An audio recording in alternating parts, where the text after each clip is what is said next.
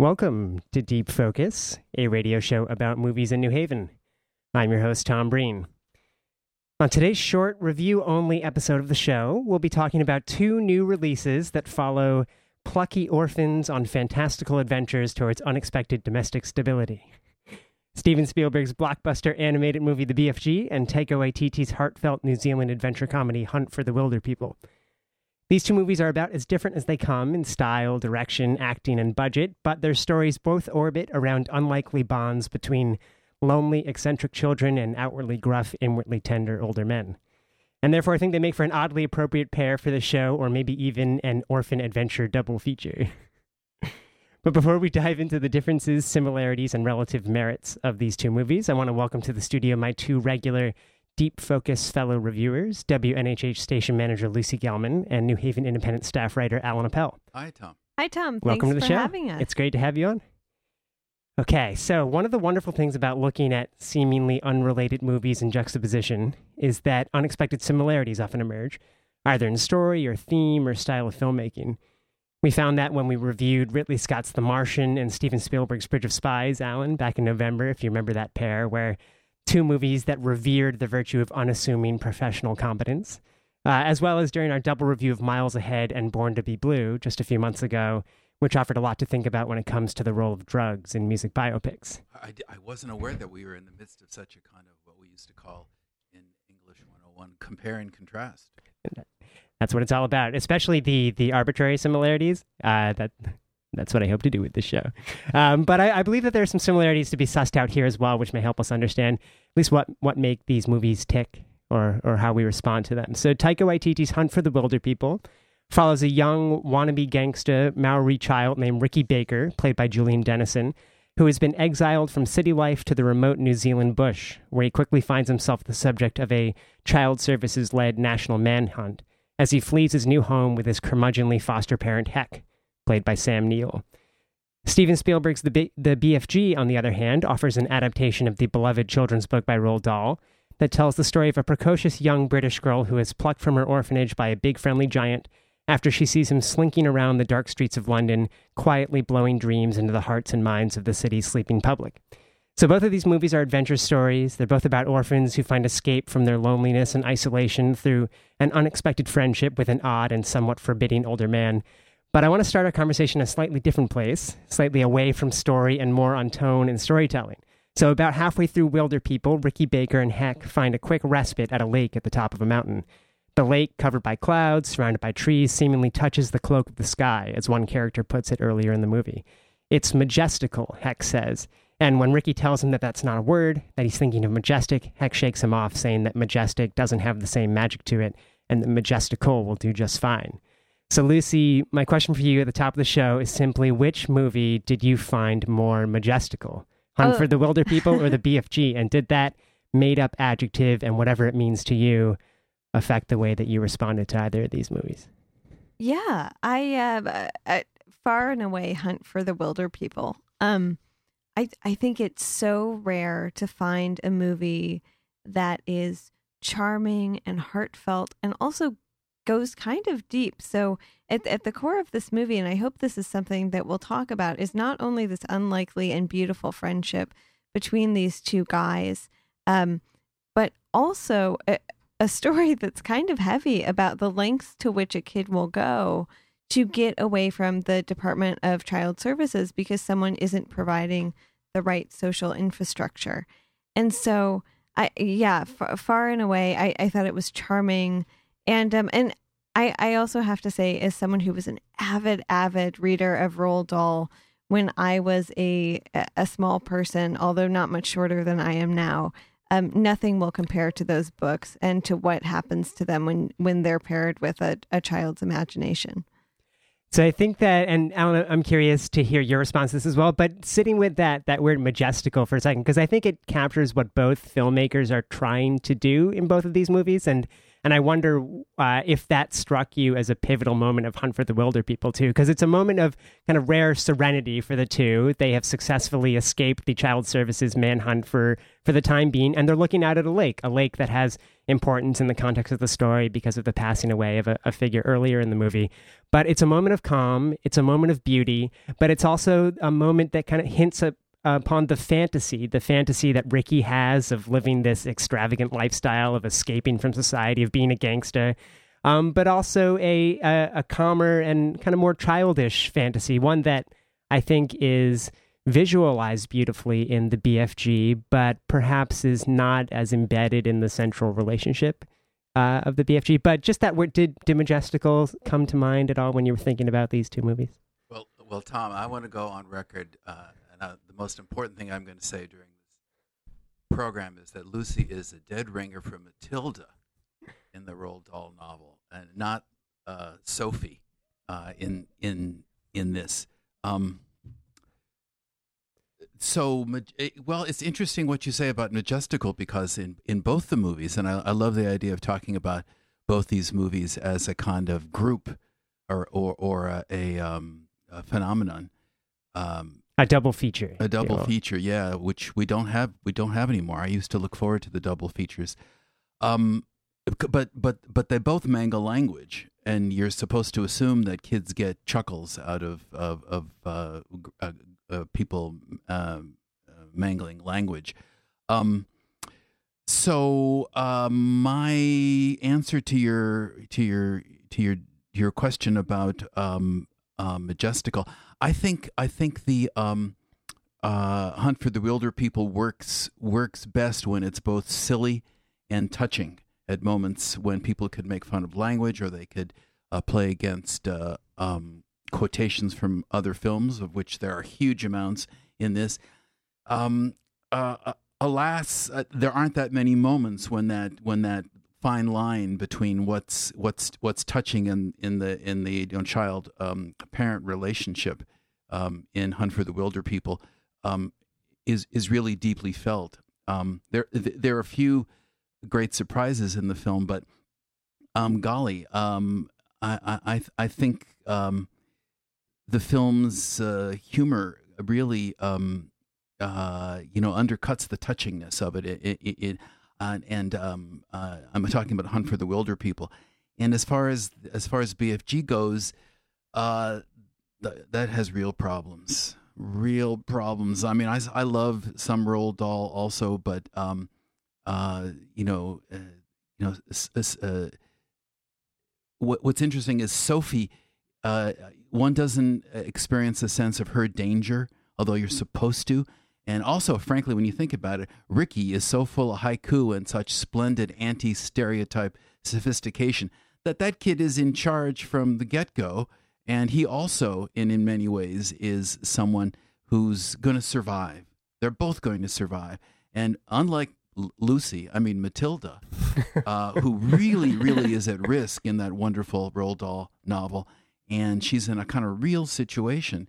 Um, these movies don't evoke that kind of tenderness and uh, sense of identification for, identification for me, although they each in their own way have um, kind of auxiliary virtues. Lizzie, I think it, it's interesting to think about where both of these movies end up because they end up in pretty similar spots where the orphan finds him or herself kind of embedded within a reconstituted family.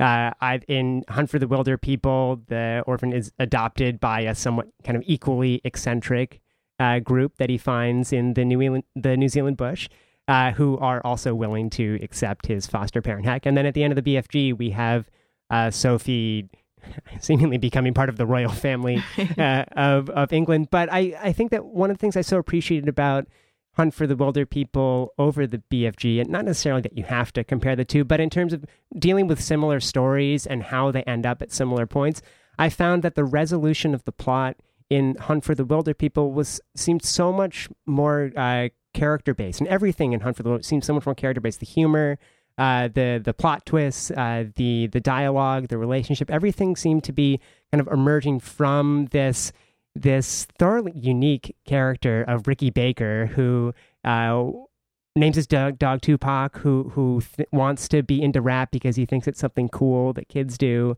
Uh, who also expresses himself via haikus, not just because someone else told him to, but because he finds it an authentic outlet for his frustration and creativity. Um, but also the, I mean, the the most tender moments for me are are the moments where he kind of reflects upon the suddenness and the inexplicability of loss in childhood. How there's no, you know, people don't disappear because they're kidnapped by giants. Uh, people don't disappear because uh, there is a rational explanation for, you know, all of a sudden the mother is dead, or all of a sudden a friend is is no longer uh, around or visible. And I found everything in Hunt for the Wilder People, especially kind of leading up to that ending of being, you know, having a somewhat kind of happy, familiar resolution for him, was all driven by things that we were learning about Ricky throughout. With the BFG, I felt like it was just kind of an arbitrary plot machination where at the end we need, you know, so we know that Sophie wants to be a part of a family because she's an orphan and she's just kind of dropped into this one arbitrarily. Um, th- I think there's a lot that the BFG does right, but in terms of uh, where these two movies end up, did you feel like one earned that ending more than the other, or or do you feel pretty pretty happy with where both ended up? Oh yeah, I, I, I mean, I, I think your your question gets at this, Tom. But to talk about where something ended up, of course, you have to talk about its uh, its point of conception, and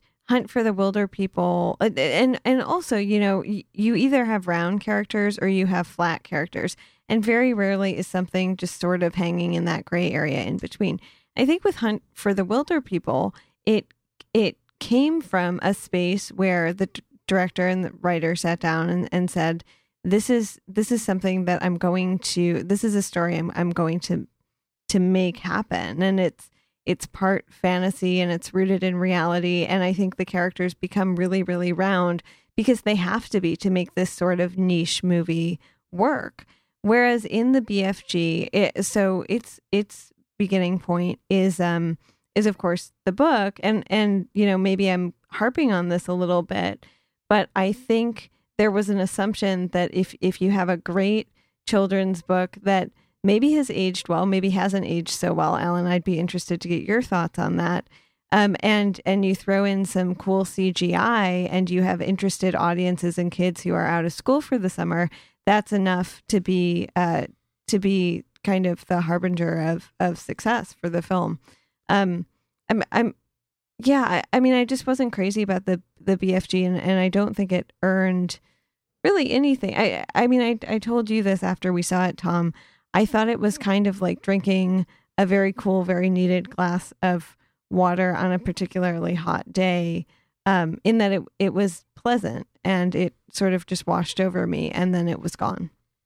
Well, you're both being very kind to these films, it's it's you know the only. Uh, Talk me through some of your reservations about Hunt for the Wilderpeople because I was pretty unreservedly happy with all, the all right. smallness of okay. it, the I'm, humility I'm on, of it. I'm on the curmudgeon stool today. I'm sitting high up here, and uh, I was we we love you on that stool, so Alan. on the on the curmudgeon stool.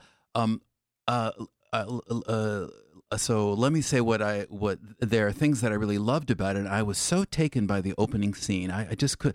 I love the opening sequence where, um, and uh, both uh, from a directorial point of view, um, uh, and and um, how much information was conveyed when when uh, Nurse Ratched or whoever she is, the uh, the social worker shows up, uh, and with an with an inept policeman, and they and they ineptly examine uh, the place where the the boy is going to be stashed in his new foster home.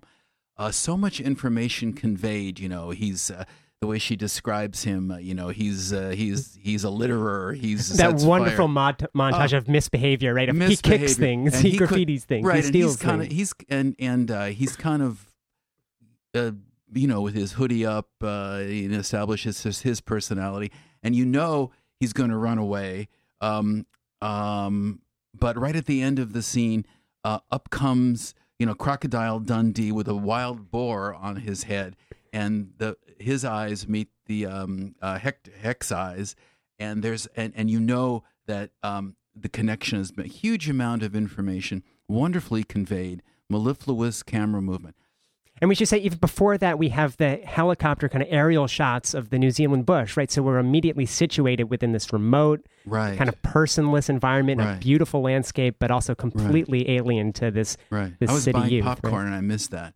But thank you for Well, there were a number of shots that were kind of Right. aerial overviews. Right. That's the- another.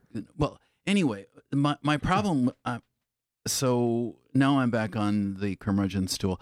The problem is that that kind of full um, emotional, um, visual um, communication, uh, just just um, really goes totally slack in the rest of the film, and and most of the movie, uh, you know, very very frankly, is a kind of um, it it it, uh, it it to me it just operates on a kind of Saturday Night Live level of humor with lots of sketch comedy playing against everybody's uh, uh, at least it, it, it, it except for the relationship between Ricky and the and and the parents which uh, in his relationship with Auntie um, to me another one of the wonderful things about this movie is that this angelic relationship uh, is established and uh, you know it's like every kid's dream. It's like a perfect Roald Dahl moment which he never creates in his film but she dies and it's brilliant if it's carried off. But it seems to me that the movie drops a huge emotional octave at that point. and then the rest of the film has got so much uh, kind of Sacha Baron Cohen. It's got a lot of car chases. It's got a lot of um, uh, apocalypse now uh, helicopters uh, uh, oh wait a second. Oh that's the bfg that's apocalypse now li- lifting the giants. But but i mean it just seems to me that that that um the hunt for the wilder people just loses all its emotional power in in trying to um play against type to have the uh, have the foster kid um, be so intelligent and ha- and and um, and Nurse Ratched uh, as the social worker, um, uh, and all the silly adventures they have. I mean, these are send ups of deliverance, and it's it's one. It's like the guy. It's like, and then he's they spend uh, you know millions of dollars on these on these desert chases, and the preposterousness of the entire country um, hunting for the wilder people is just, uh, as I say, it just pulls the rug out from whatever the tender relationships are. But it keeps on emerging in in in part in his relationship with uh, with with Hector, and then finally when uh, he distributes uh, Auntie's ashes at the lake, that uh, the location that you mentioned seems to me to be the emotional high point. And then the movie goes on for 25 more minutes, and it's a total waste of uh, time. So You know- that's my curmudgeon's down. I know. Taika I can take a deep breath has and go on to the other one, but but it's fun. It's a send up, but it's a movie by a very young filmmaker who's trying to find a voice and can't try quite figure out what this movie is Hmm. that he started. Well, this so the, we should say the filmmaker's name is Ta- Taika Waititi, Right. and uh, even though he is quite kind of a young and new face to us, he is one of the best known New Zealand filmmakers around. Which I think is I think that's that statement alone is worth commenting upon and he here. made your list last year. He did what with what we do in the shadows. It was just one of my favorite movies, a, a vampire mockumentary, uh, co-directed by Taika Waititi. I'd see another and- movie of his because he's he, I love his sense the sense of humor is wonderful, but the but you know you could go out and have some popcorn and come back and not miss a whole lot. Well, I love the. I mean, you comment upon the preposterousness of a whole national manhunt. You know, the whole army being mobilized to chase after Ricky, and I feel like that is part of. We we see that in what we do in the shadows. We see that in uh, Jermaine Cle- Clement, his co-director for what we do in the shadows, with his comedy folk duo Flight of the Conchords. I I love how they're they're kind of ribbing at their home country through the excess of the stories that they tell about it, saying, you know, in New Zealand, such a small place where there are, you know, more sheep than people, a place where Lord of the Rings was filmed, you know, this this gargantuan kind of mythic scale story, but in fact quite a when we say New Zealand's, you know, one of New Zealand's more popular filmmakers, that doesn't necessarily register on the scale of kind of Hollywood popularity, but to comment upon the the excess, you know, the size of the country being manageable enough that if and maybe the excessive response uh, feasible enough that with just one person lost, the only place in the world where the army, the entire army, would be mobilized to look at, you know, try to find that person would be New Zealand. I, I find, and Well, that's one of the treats of the movie to have all this New Zealandiana in it. But but but I, but I but would- also with the child's kind of dis- the stories descend into more and more of a, a fantasy, a pop culture fantasy uh, imagined by Ricky Baker, all delivered with the same level of realism until you get to a kind of Mad Max style car chase or But- Thelma and Louise car chase. But at the there's no realism here. This is this is all kind of uh, very broad brushed satire. I mean, and and and I would even argue that that even though it's set in New Zealand, and God knows there's a wonderful uh, tradition of New Zealand Anzac filmmaking. You know, Gallipoli, uh, a million wonderful films in Australia and New Zealand. The the thing that really is almost uh, uh, kind of frightening in the era of globalization, if you will, is there's a kind of globalized sense of humor here. Everybody has seen the movies that this movie is quoting, is riffing on. Everybody has seen that car chase. Everybody has seen that everybody leap in the truck and escape. Everybody has seen the three lunatic guys in the uh, bunkhouse. But I don't think there's too pots far. on their heads I mean. I don't see how that's different from uh, Godard in Breathless having his Jean Paul Belmondo character, you know, aping Humphrey Bogart in his you know petty crimes around Paris. I mean, these are the cultural imperialism imperialism in the United States through movies is something that isn't just uh, you know a late 20th century, early 21st century thing. This has been happening for the duration of Hollywood, and the way that international filmmakers respond to the kind of pervasiveness of these. Uh, cultural, you know, these filmic motifs or something, I think is really interesting, especially if, I mean, this uh, director who's in his 30s or 40s grew up with these big 80s style action movies and chase movies. These are the movies that he was kind of weaned on. And so I find it at least uh, appropriate that he would be responding to them. Um, I don't know if he can be blamed for the, uh, how much of an impact American pop culture had on him.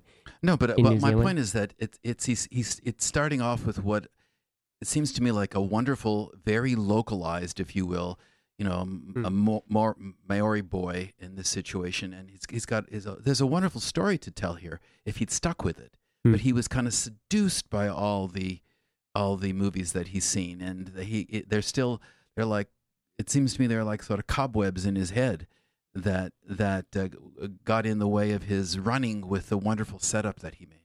I mean, I, I don't know about you. I'm interested to hear you uh, chime in on this, Lucy, because for me, that struck me as authentic to how someone like Ricky Baker would actually process whatever trauma or experience of life that he's going through. I mean, if someone, yeah. a nine year old, aspiring to be Tupac or at least own a dog named Tupac, I think would naturally think that uh, his life is devolving into, or maybe elevating up to, an American uh, action car chase. Yeah, yeah. I, I mean, I, I, I think when we're talking about being either trapped or uh, very happily within this cycle of references, right? Endless, endless references.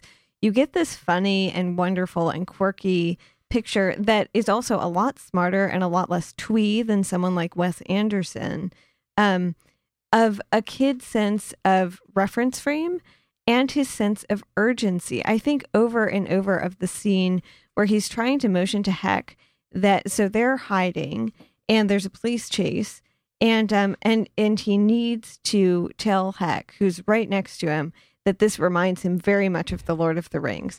And it's like this is the most urgent thing that he can think of right now. And um and and that's wonderful because you're transported to that space of like oh yeah that happened that happened to me once. But also this space of oh th- this is this kid's frame of reference and um so we know from the movie that he's someone who's always reading but we also know that he's an avid listener and that he has consumed a lot of his uh, his knowledge or what he thinks of as his base of knowledge through pop culture and, and through listening to rap hip hop r&b and also probably pop music which he doesn't talk a lot about um, and and then from books he's reading. And there are so many times in the movie when he says, "This is just like you know, insert X here." And I thought that was wonderful. Alan, in the BFG, uh, the reference points are not necessarily Thelma and Louise or uh, Apocalypse Now, or or maybe it is. Maybe maybe you did see some Apocalypse Now, but rather uh, Charles Dickens and specifically Nicholas Nicholas Nickleby. But this, there are a few kind of reference. Eh, you know, I think that maybe there are even more references to other Steven Spielberg movies than there are to movies out, you know, other pop culture kind of on the periphery of the Steven Spielberg world. But before we get to the visual style of the BFG because I think that is one thing well worth praising.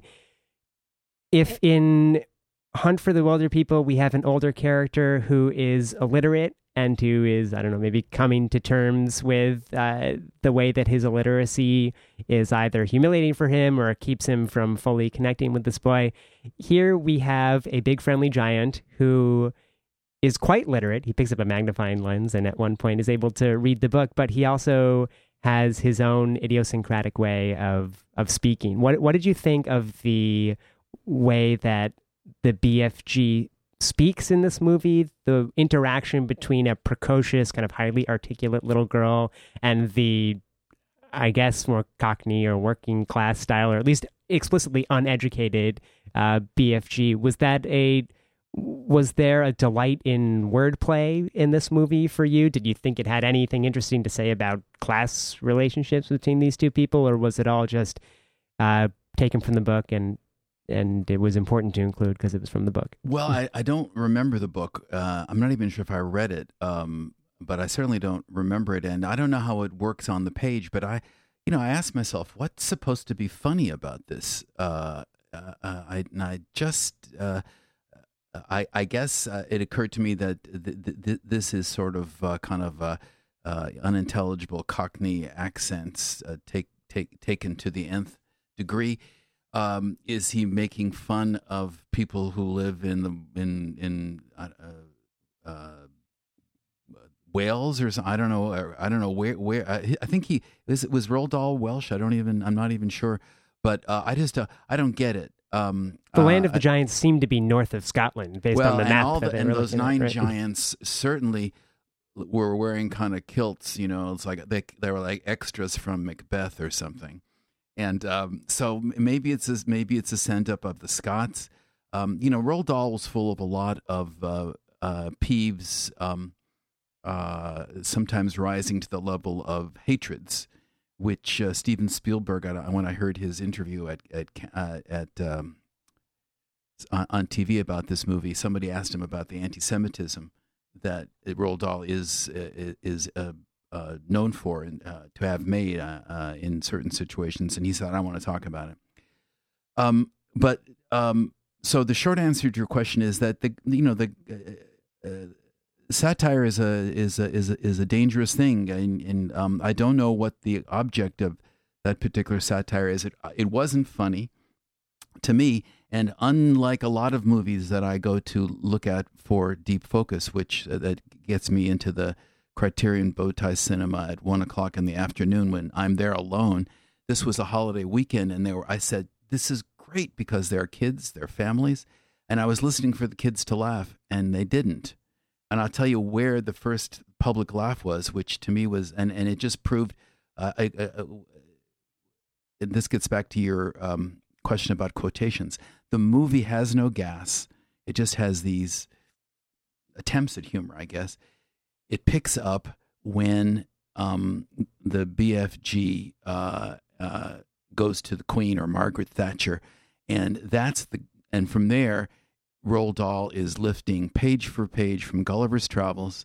It's Lil- it's Lilliput, uh, and when he drinks the tea out of this giant bathtub that they bring him, and he hates the tea, and he spits it out, and it falls all over the staff, and the whole place erupts at the Criterion Bowtie Cinema. And then the movie is very funny, but the movie starts to be funny when there are interactions between uh, the BFG and regular people up to that point, it's it's got serious structural problems. And the humor is pretty specifically like scatological. I mean, we uh, you're right. I we were laughing at the movie when characters were farting green gas and and you know pushing them when the corgis are kind of pushing themselves right. around the floor of the palace because of their drinking all of the the fizzy drinks that go down instead of up. I mean, in if I was laughing at moments in Hunt for the Wilder People when uh, Ricky is reciting one of his haikus, and and the st- and the foster mom is desperately asking him to stop because even though it follows the structure of the haiku, it's just I hate my friend, I hate my friend really bad. You know, here the humor. You know, I think in the maybe what is coming through in the style of speaking of the BFG is that even though he is you know, on the face of it, uneducated and has a lot of, you know, trouble with words, he never really struggles to find a word that is appropriate for the situation. It's he struggles to find a word that is appropriate to uh, the English language. And so the malapropisms are perhaps more appropriate than uh, than whatever Sophie or the Queen or whoever else may try to impose. I mean, the the words that he comes up with, uh, they're often silly, but they belie, you know, an intelligence and a warmth underneath and an actual, you know, I don't know about intellectualism, but he's certainly someone who who thinks and feels deeply, as opposed to, you know, Heck, who's trying to remove himself as much as possible from a part of social life that he feels like he just can't participate in. But w- when, you... the, when, the, BFG meets the Queen, he says, uh, Ma- um, "Majester, I am your humbug servant." which got a laugh from me as well. Um, but I want to talk about the the animation for a second because I thought that really was something that was spectacular in this. I mean, Steven Spielberg's done at least one other animated movie in The Adventures of Tintin. I'm not sure if he's done any others, but this one was a combination of CGI animation and live action, with everything in the world of giants being animated and everything in the world of people being live action. And most of it is I imagine the actress who played Sophie just against a, a, green screen trying to act against whatever puppets may be in the room because she's submerged entirely in this beautifully realized uh, giant's lair and field and mountain and cave. Uh, did you respond to the visual style of this at all, Lucy? Was that a, a point of delight for you, or were you just kind of slogging along with the plot? It was okay. It's um, I I I don't like animation. I I just like don't I, I don't like animation. There's a special place in my heart for Disney Pixar. Uh, uh, the Pixar part of it being the operative word, but um, I'm I'm not a fan of CGI, and I'm wary of it very often. Um, I, I mean, I I think when you consider the technological work that went into this movie, it's extremely admirable. Um, because every single frame has many, many, many subframes, if not many thousand subframes. So to think about the the you know tiny people behind the scenes working on this and and really like putting their all into it um, was was something that gave me pause, but it it wasn't a world that I found super enchanting. I, mean, can I can we go back to the the words thing for a second because I think those two are actually a little bit related in that this ultimately it's a, it's a delightful adaptation if you're a small child and your parent wants to you know dump you in a, a dark movie theater for a little while and get some mental rest. Um but beyond that it it's an adaptation of something that i think is meant to be shared but so it's a story of a very unlikely friendship between a girl and this giant and it's it's meant to i think either be read by a, a kid or be shared between uh an adult or an older sibling um, or a guardian parent and and a child where you know different people are doing different voices. I sound like such an old fogey right now. Um but but this I, I mean for me it lost its magic. And so having something that was so manufactured on top of that was just this reminder that I'm I'm a grown up looking at this story that is no longer magical to me because I know so much more about the world. Alan, if if there are a few images that really stick with me and resonate with me from Hunt for the Wilderpeople, there are at least a dozen or uh, ten that that I remember from the BFG as ones that I just want to sit with that solitary image and, and ruminate upon. For example, when the BFG um, picks up his kind of dream trumpet and blows a dream into the mind of a little boy sleeping in uh, an apartment in the streets of London.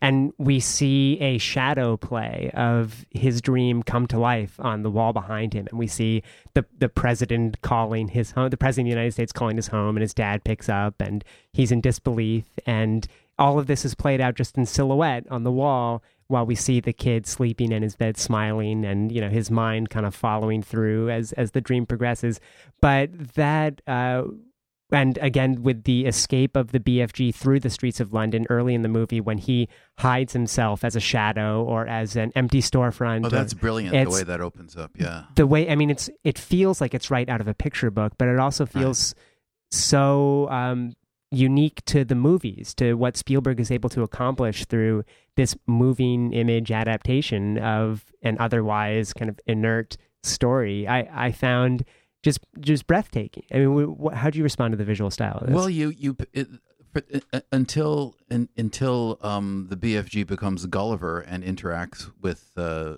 at Buckingham Palace, the only real interest for me, maybe because I'm not, you know, nine years old anymore. The the real interest is the technology, and and the you know the, way he goes about doing it, and I guess also the um, uh, Mark Rylance face is his it's his real face surrounded by these weird animated, you know, CGI uh, ears and the whole CGI world around him.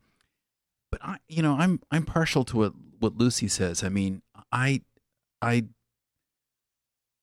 you know, cartoons are cartoons and should be cartoons, and movies with people should have movies with people. And I've never been comfortable with the mixing of the two. I remember um, what was that movie uh, with Bob Hoskins and uh, Who Killed Roger Rabbit? Who Framed Roger Rabbit? Who Framed Roger yeah. Rabbit?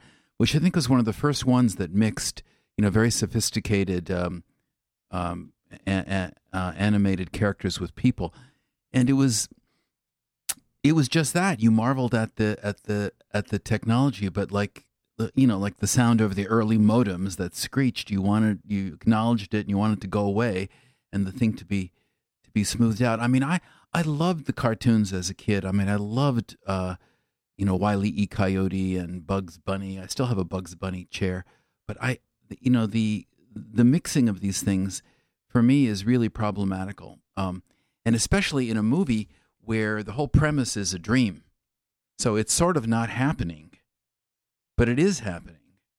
Um, and you know that that that that that to me just um, uh, you know, is just the overall frame of inconsistency.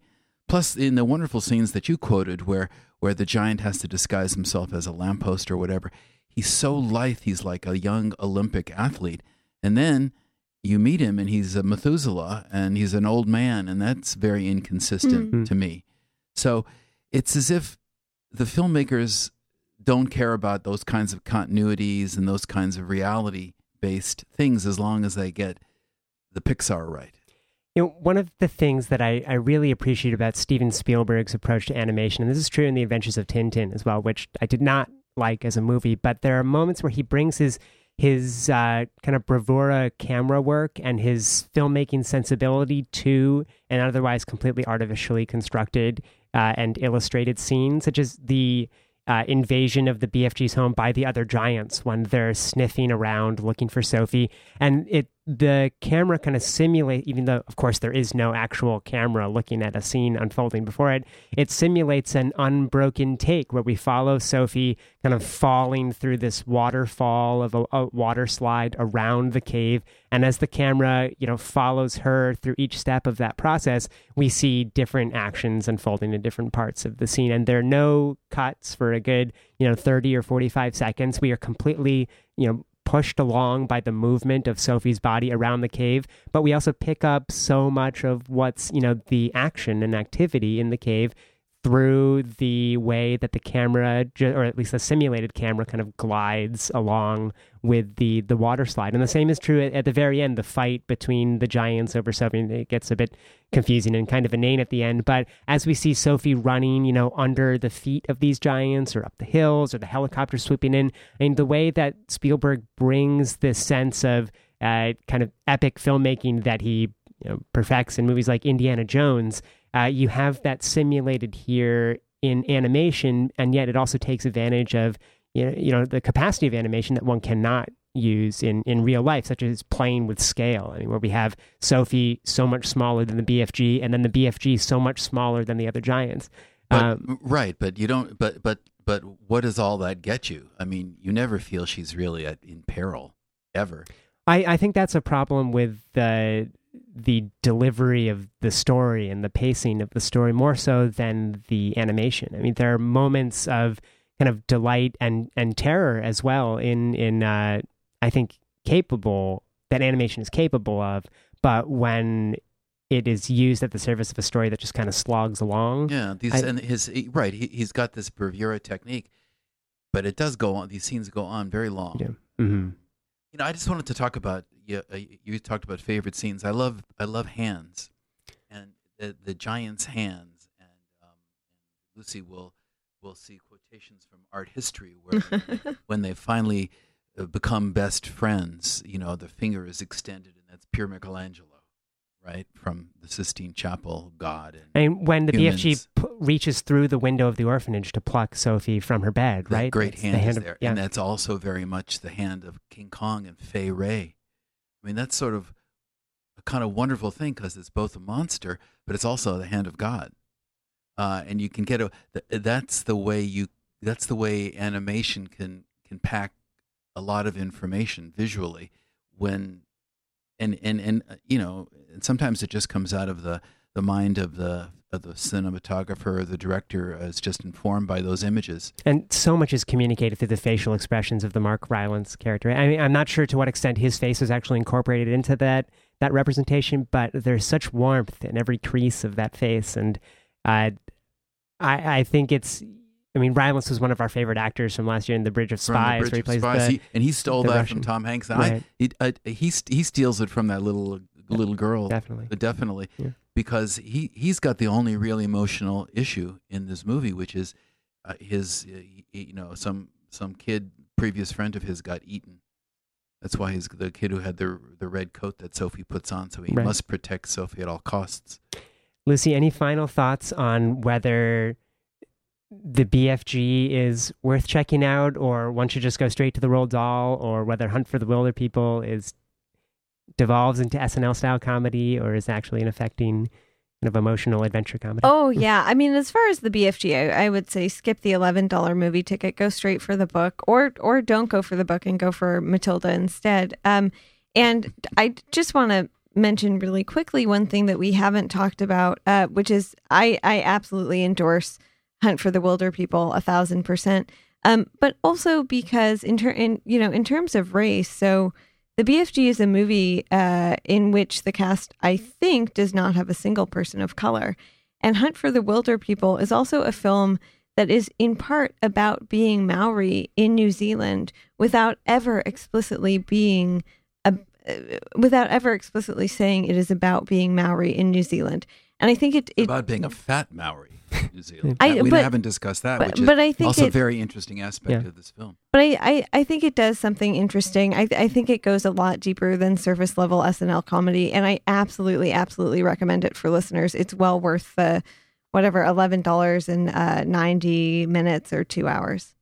Recommendations? Uh, Would you recommend both? Either? Oh yeah, I mean those these these movies are these movies are uh, harmless to uh, to to to uh, you know entertaining, and certainly um, Hunt for the Wilderpeople is is uh, a, a lot more satisfactions. But I think it's six or seven dollars is is better than eleven for sure. Well, I think our orphan adventure double feature has been reserved. So, Alan, Lucy, thanks so much for uh, coming in and, and talking through these two movies with me. Thank you, Tom. Thank you, Tom. All right, so that was the BFG and Hunt for the Wilderpeople, and you've been listening to Deep Focus on WNHHLP 103.5 FM. Coming up next, Elisa's Cocktail Hour.